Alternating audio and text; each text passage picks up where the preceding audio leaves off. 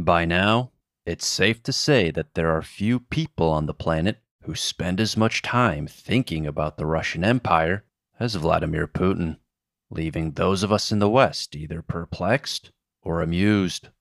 But after getting bored of the memes, we are left with a question Should we be thinking about the Russian Empire too? Its story is stranger than any yarn of fiction I have ever come across. But if one follows the thread this empire left behind, it leads unmistakably to the war that rages on in Ukraine today. Though the empire's last czar, Nicholas II, was toppled over a century ago, the memory of Russia's imperial past has haunted the Kremlin's labyrinthine halls ever since, animating the likes of both Joseph Stalin and Vladimir Putin. At its peak, this ravenous Eurasian empire, destitute of natural borders, ruled a population of 164 million, covering a sixth of the globe's surface. At 23 million square kilometers, or 9 million square miles, this empire was the third largest in history, trailing only the British and Mongol empires.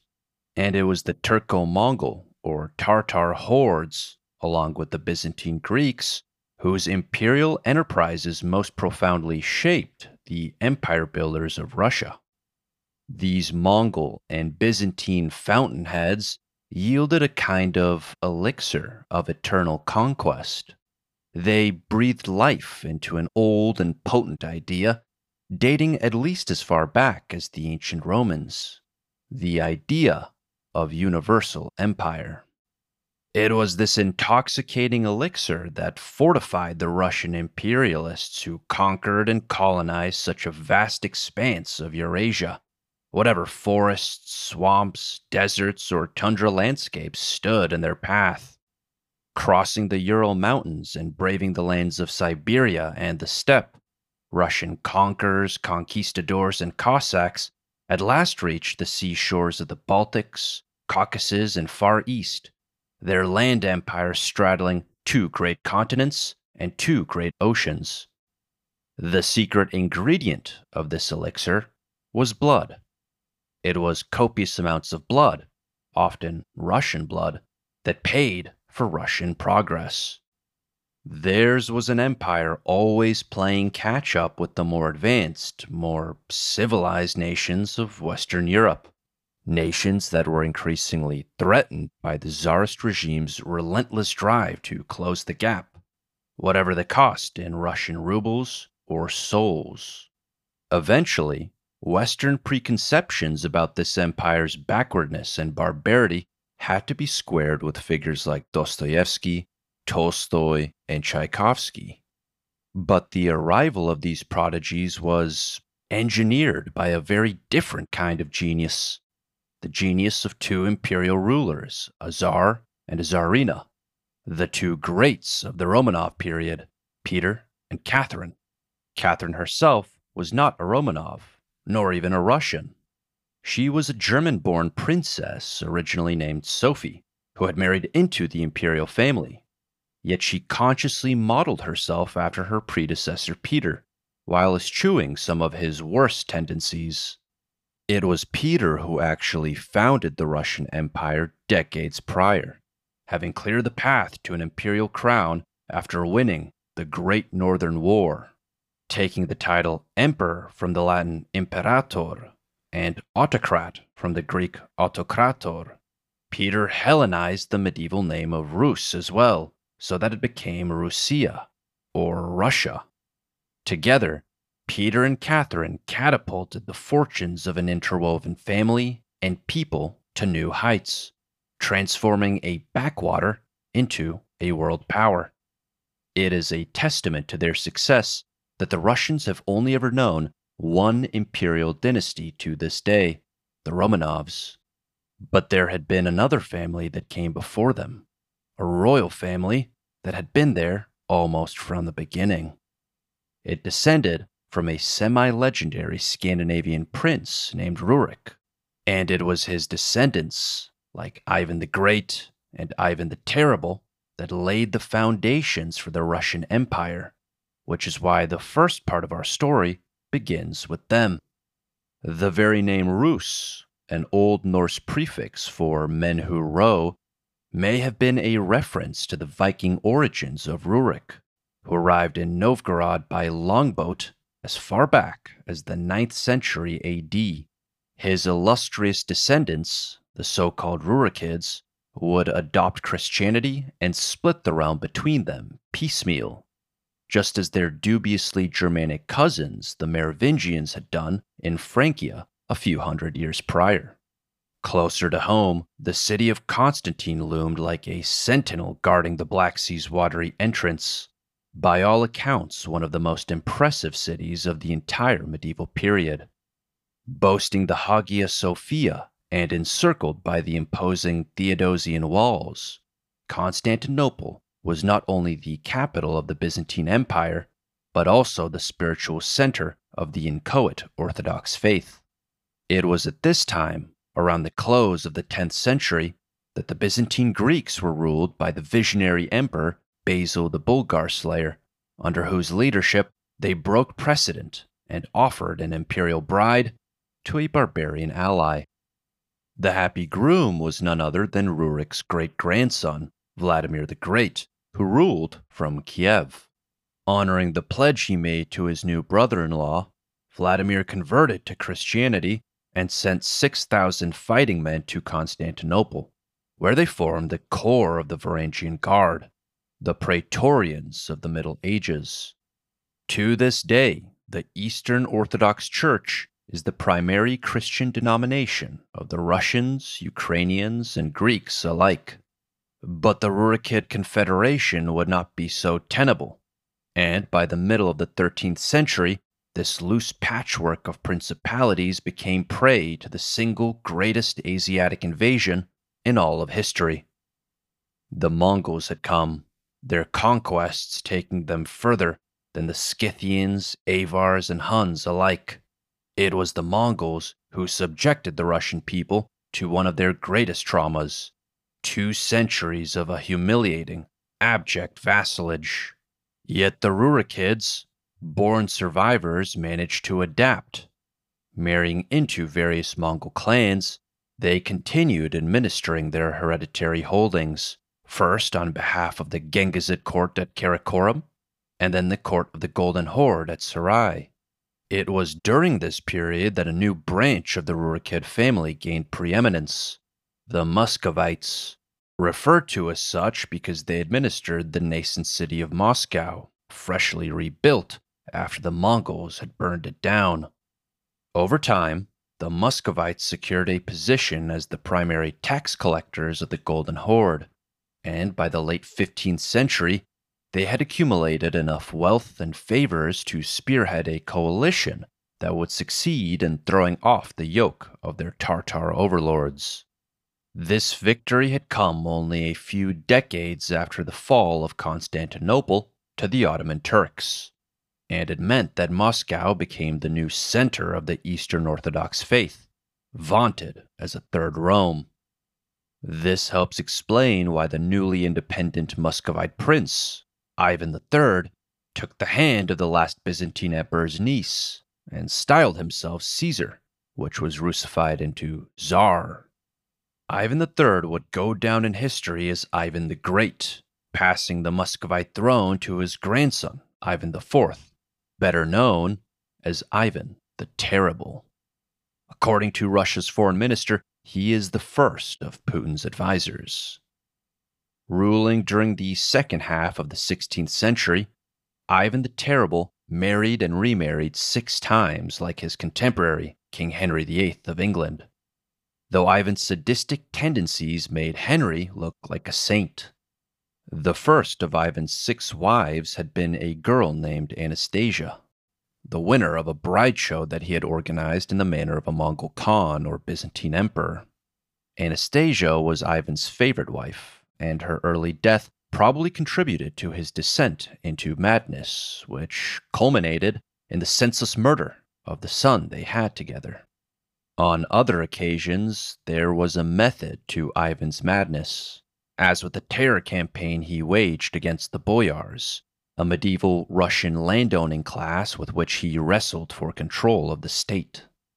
As part of this campaign, Ivan founded a 6,000 man secret police called the Oprichniki, prefiguring the Tsarist Okhrana and Soviet KGB.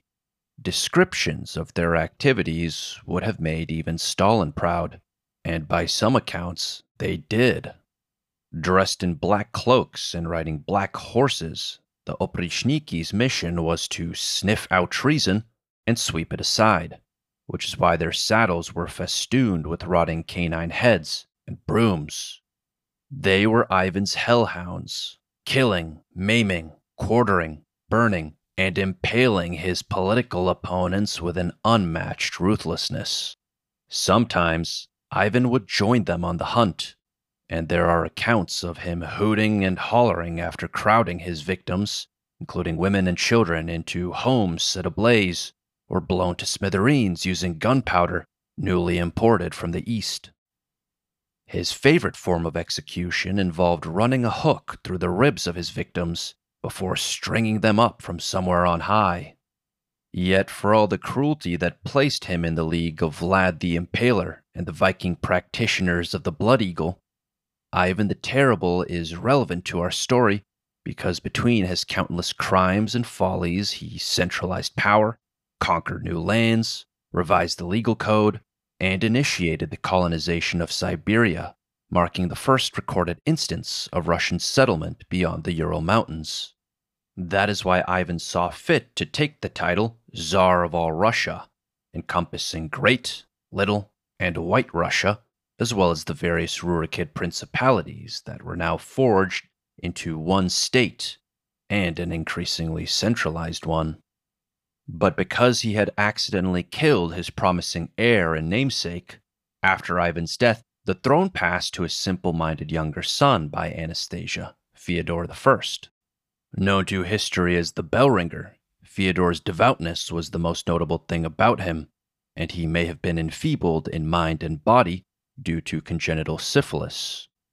Ultimately, Fyodor was the last Tsar of the House of Rurik, and his death on the cusp of the 17th century plunged Russia into the time of troubles. Such was the ignominious end of a dynasty founded almost a millennium ago. For all the travails this region's people had weathered during that span of time, none would compare to the next 15 years. The trauma sustained then would long remain in the bones of the Russian people rocked as they were by famine, civil war, impostor claimants known as the false Dimitris, Cossack raids, and the invading armies of Sweden and the Polish Lithuanian Commonwealth. Something like a third of the Russian population was eviscerated, putting the crisis in the same league as those that took place in the 20th century. In 1613, Russia at last emerged from the Troubles a small, ravaged, and bankrupt shell of its former self. Everything had to be rebuilt, from the state to the Kremlin palace, bereft as it was of crown jewels and even utensils which had all been pawned off or looted.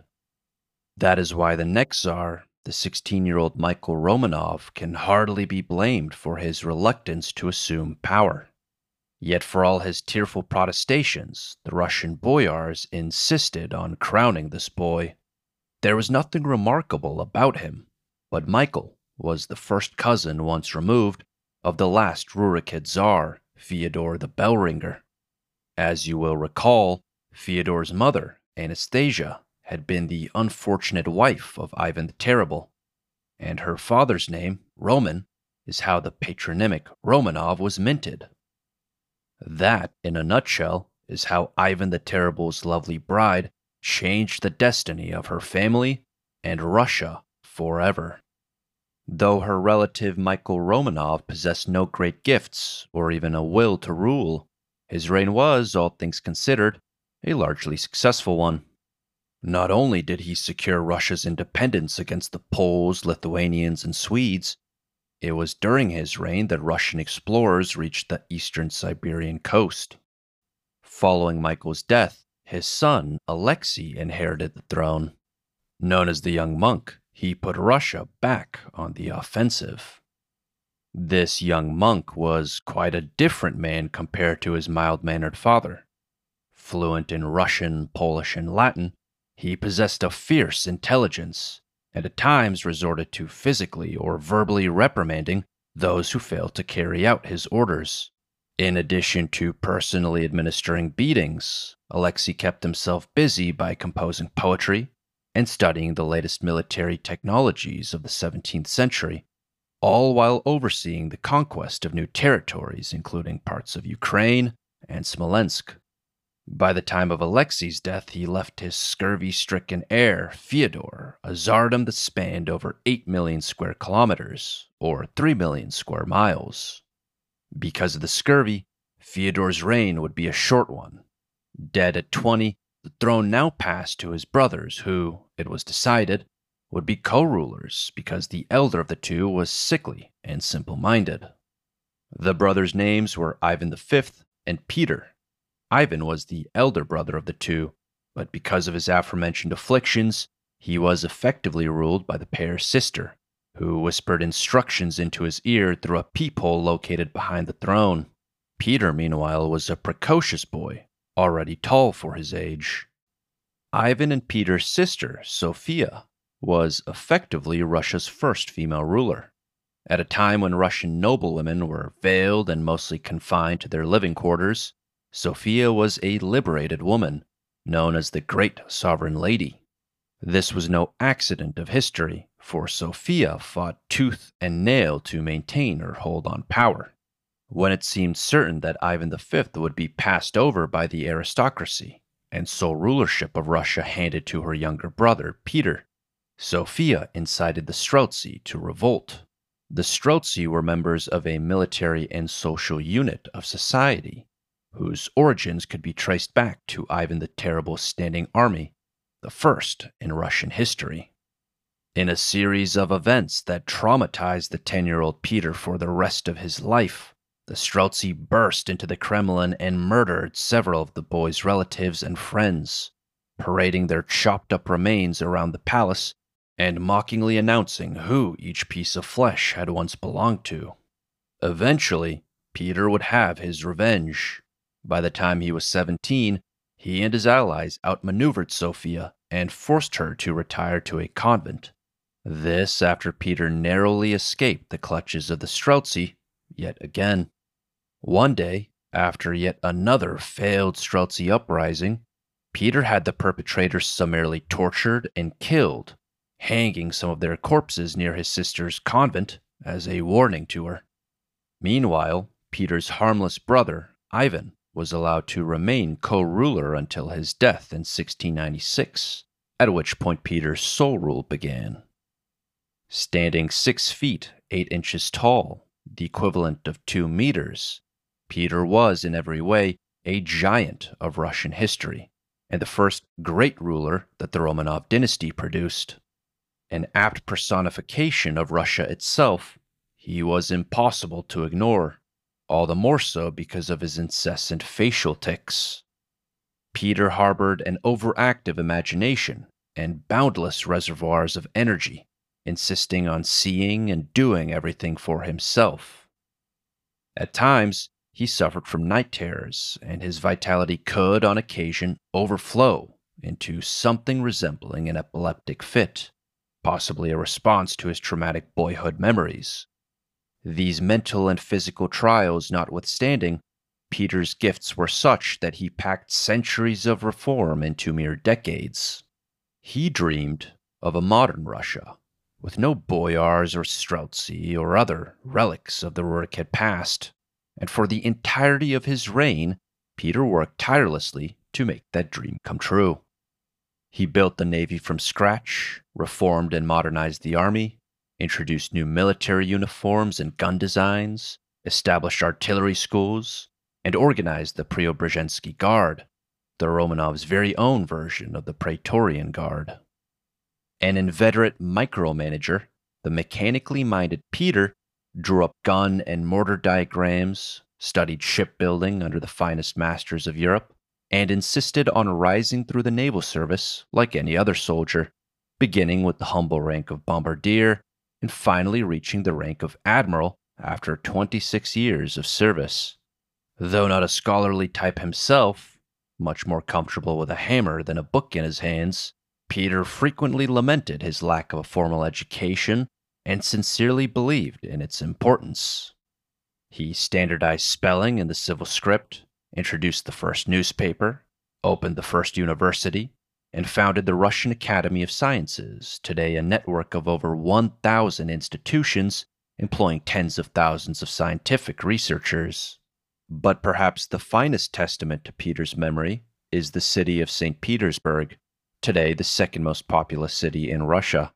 In his magisterial book about Russian history, the scholar Orlando Figes wrote that, like the magic city of a Russian fairy tale, St. Petersburg grew with such fantastic speed, and everything about it was so brilliant and new that it soon became enshrined in myth.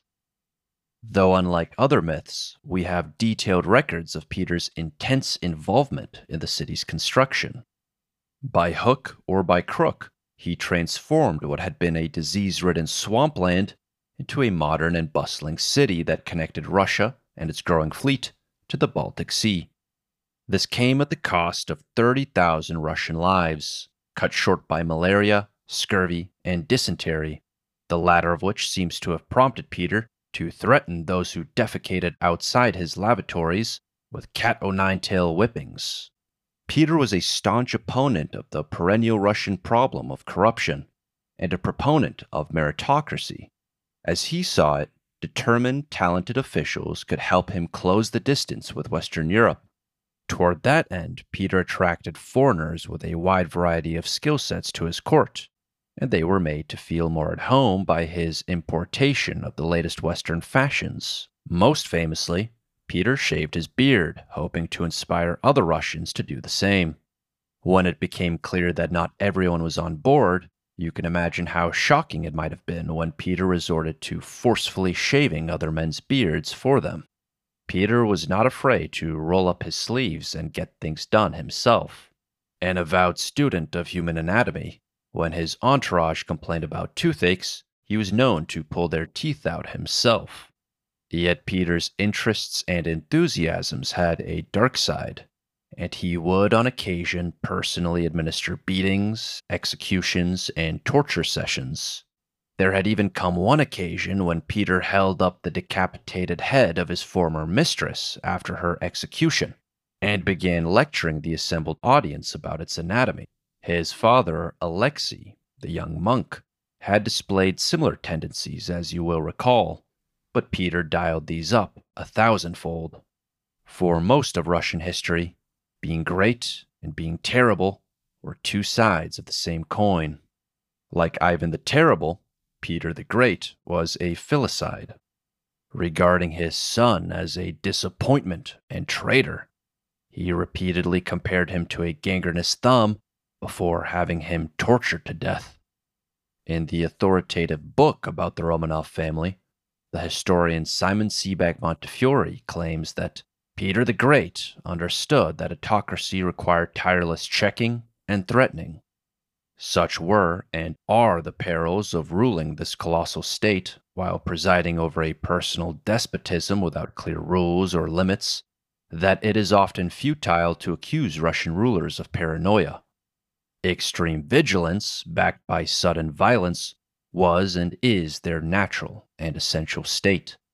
If anything, they suffer from Emperor Domitian's witty complaint, shortly before his own assassination, that the lot of princes is most unhappy, since when they denounced a conspiracy, no one believed them until they had been assassinated. But fear alone was not enough. Even after killing millions, Stalin grumbled that still no one obeyed him. Autocracy is not as easy as you think, said the supremely intelligent Catherine. Unlimited power was a chimera. Though the unbridled exercise of autocracy may indeed be chimerical, Peter the Great made it more real than it ever had been, devoting mind, body, and soul to advance Russia's place in the world. We have come from the darkness out into the light, Peter had written his ill fated son. Before, no one in the world knew us, but now they must respect us. By the time of Peter's death, Russia had weathered long and punishing wars against its longtime enemies, the Ottoman Turks and the Swedes. The latter conflict was known as the Great Northern War, and besides marking the end of one empire and the beginning of another, it is notable because it prefigured the existential clashes that Russia faced in the 19th and 20th centuries. Each of these fights for survival ended the exact same way. With their backs to the wall, the Russians outlasted, outbled, and outspent their opponents, ultimately coming out stronger than before. After Peter the Great, the imperial throne briefly passed to his second wife, Catherine I, whose rise to power from low-born camp follower to empress was a sign of how much times had changed. But this is not the Catherine you're thinking of. That Catherine, the Great One, hadn't even been born yet. By the time Catherine the Great ascended to the throne, Russia had become somewhat used to the idea of female rule. It had experienced the regency of Peter the Great's sister, Sophia, the short lived reign of his widowed wife, Empress Catherine I, then the scandalous rule of his niece, Empress Anna, and finally, the enlightened and benevolent rule of his daughter, Empress Elizabeth. This was not, however, an orderly or unbroken succession of czarinas. There had been two interludes when a boy czar briefly reigned, first Peter II and then Ivan VI, though it would not be until Peter III that a man was back in charge of Russia. Peter III was the grandson of Peter the Great, yet he was uniquely unfit for the reins of power and singularly unworthy to be his predecessor's namesake. His mother was Peter the Great's eldest daughter, and she had married into a German family based in Holstein. It was there that Peter III was born, his mother and father both dead by the time he was 11 years old. Not long after that, this German born Romanov princeling was summoned to the mother country where, after the death of the Empress, he inherited the Russian throne. Hardly speaking a word of Russian, and idolizing Frederick the Great, the warrior king of Prussia, Peter III is mostly remembered for switching sides in the Seven Years' War. In doing so, he single handedly changed its outcome, allowing Prussia to bounce back in what became called the miracle of the House of Brandenburg. His reign lasted only six months, cut short by a coup instigated by his German born wife, Catherine. It is this Catherine that would be remembered as great, something evident from the very moment that she seized power. When Peter III caught on to what was happening, he burst into Catherine's bedroom only to find her missing, an abandoned dress laid across the bed in her absence. At the sight of this, the panicked emperor declared to his courtiers, didn't I tell you she was capable of anything? In the book that we quoted from earlier about the Romanov family, it is written that Catherine, dressed raffishly in her guard's uniform and holding a naked saber, emerged into Palace Square in St. Petersburg, mounted her great thoroughbred Brilliant, and reviewed the 12,000 guards waiting for her. It was then that she realized her saber was missing its sword knot, and, in an age when such things matter, that sharp young horse guard sergeant Potemkin galloped up and offered her his. It would be the beginning of one of history's greatest love affairs, and also one of its most successful political partnerships. Potemkin and Catherine would lead Russia into a golden age, their correspondence a combination of flowery professions of love and matters of state, often packed into the same letter. As for poor old Peter III, he would be confined to a countryside estate, where it seems he was strangled to death by one of Catherine's lovers. The autopsy, which identified hemorrhoids as Peter's cause of death, became a joke across Europe overnight. Fluent in Russian and steeped in the culture's customs and history, Catherine was nonetheless a reformer and modernizer, and a great patron of the arts and education. Like Peter the Great, she had an eye for talent though good looks could get her attention too. With her favorite, Potemkin, Catherine founded cities like Mariupol, Odessa, Kherson, and Sevastopol, today the battlegrounds of the war in Ukraine. She also colonized Alaska and founded a number of universities and boarding schools, including the first to let girls in. Catherine read everything and corresponded with the leading lights of Europe at the time, like Pushkin, Voltaire, and Diderot. To the latter, she wrote about the reality of autocratic power, saying that while he wrote on unfeeling paper, she wrote on human skin, which is sensitive to the slightest touch. In short, Catherine was the very picture of an enlightened despot, a byword for rationalism, secularism, and progress, but she also had a ruthless side. Faced with enemies within and without, Catherine seized parts of the Caucasus, Crimea, Ukraine, and Poland, adding some 520,000 square kilometers or 200,000 square miles to the Russian Empire.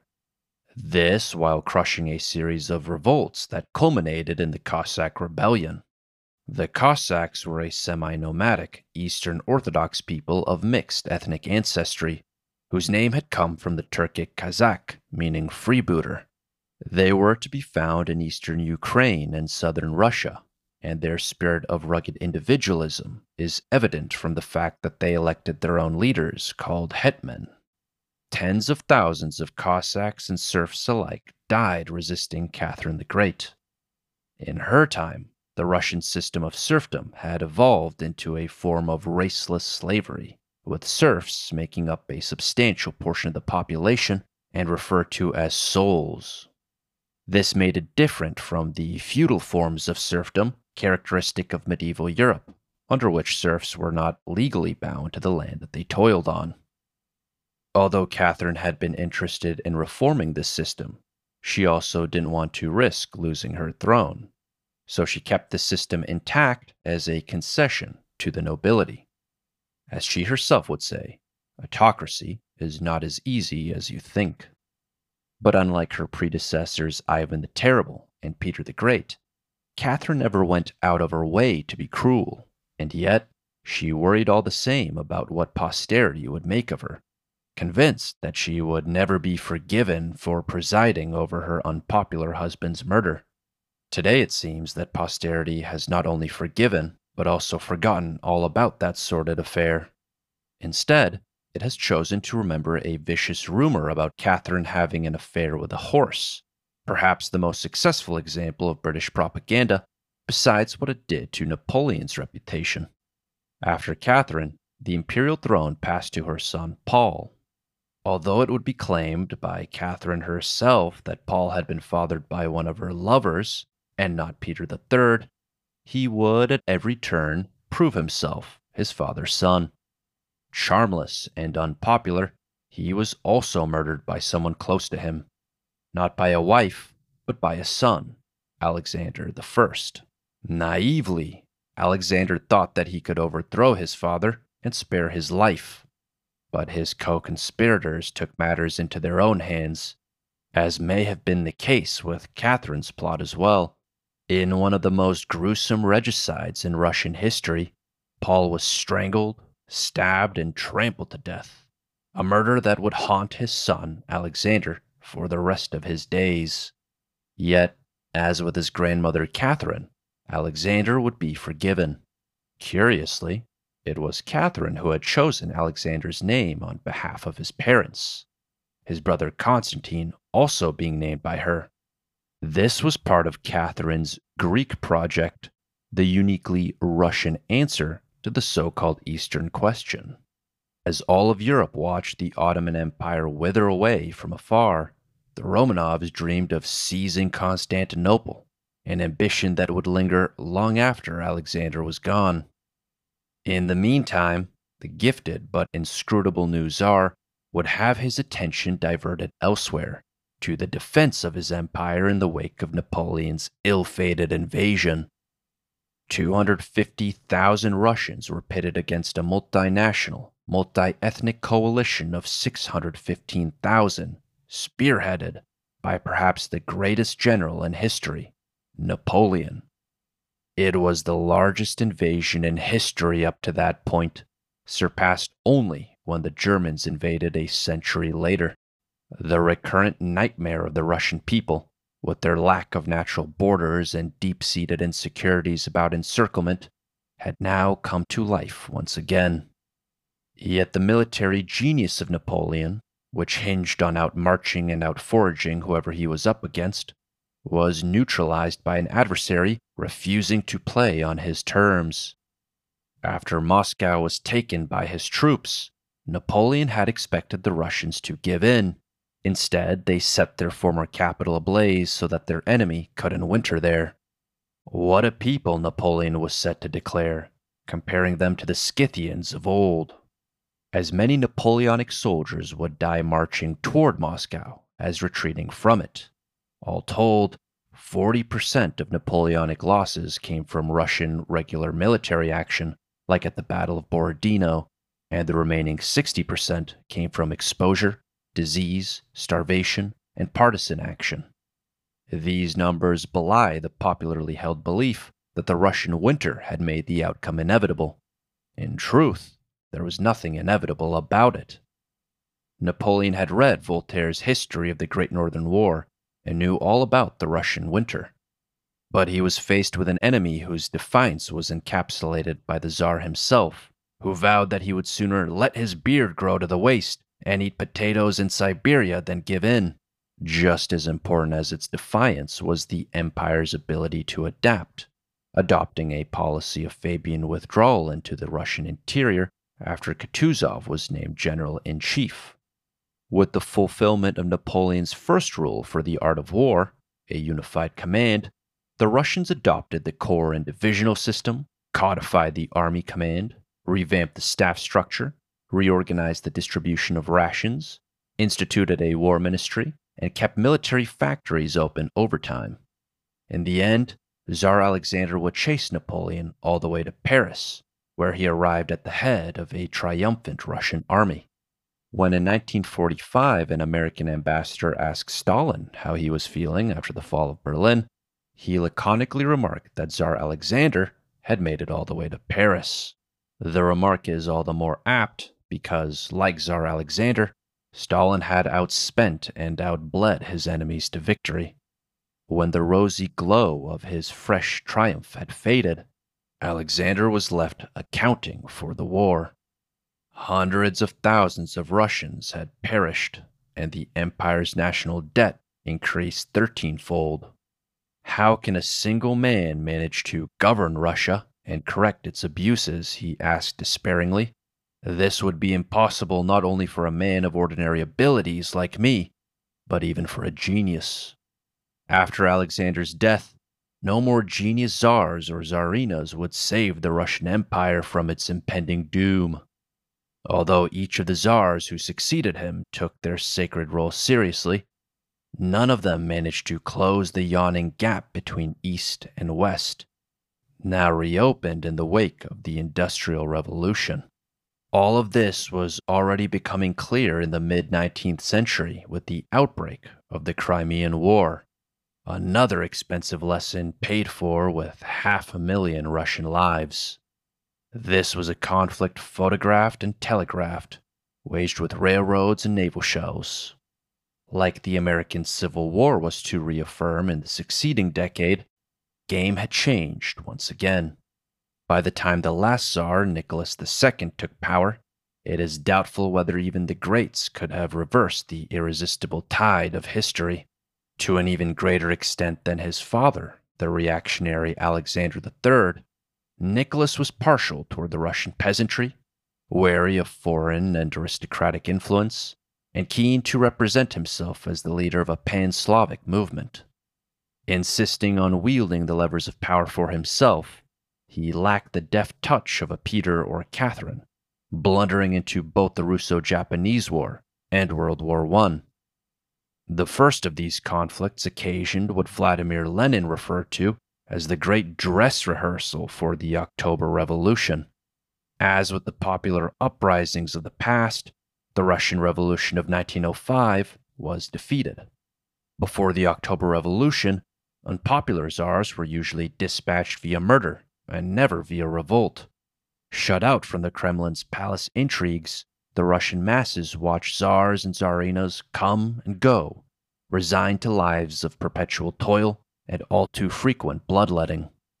But with the dawn of the 20th century, the Russian masses eagerly imbibed the revolutionary ideas that had swept Western Europe in the preceding century. By 1917, the First World War provided the Bolsheviks with the cover necessary to mount a second revolution, brutally putting an end to over three centuries of Romanov rule. On Lenin's orders, the Bolsheviks captured Tsar Nicholas II and his photogenic family, all of whom, even the children, were bayoneted and shot to death. After the ensuing Russian Civil War, which claimed millions, the Bolshevik victory was complete, and Marxism Leninism replaced sacred autocracy as the state's ruling doctrine. Not long after that, Stalin took power and Marxism Leninism metastasized into its most vicious form, subjecting Russians and other peoples under their orbit to one of the most genocidal, oppressive regimes in history.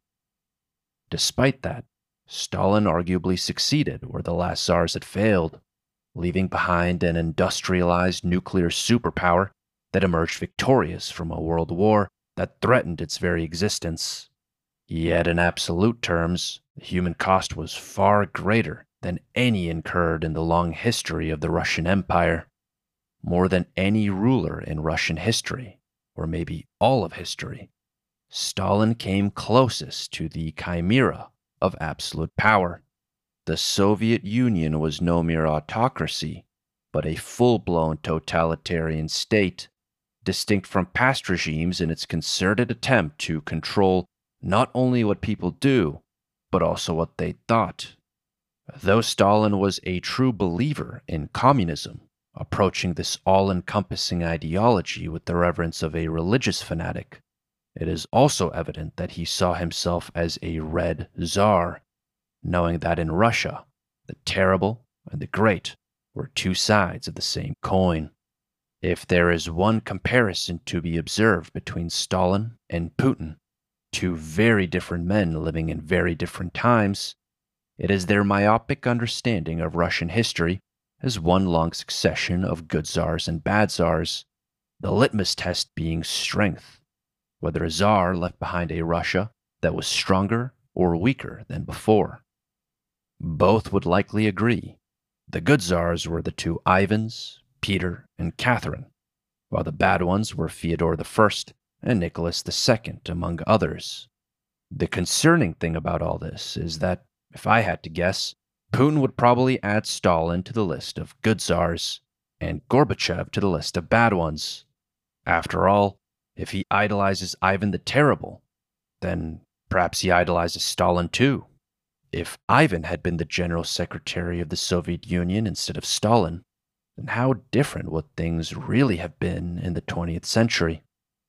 I don't know the answers to these questions, nor do I claim to know what the future holds.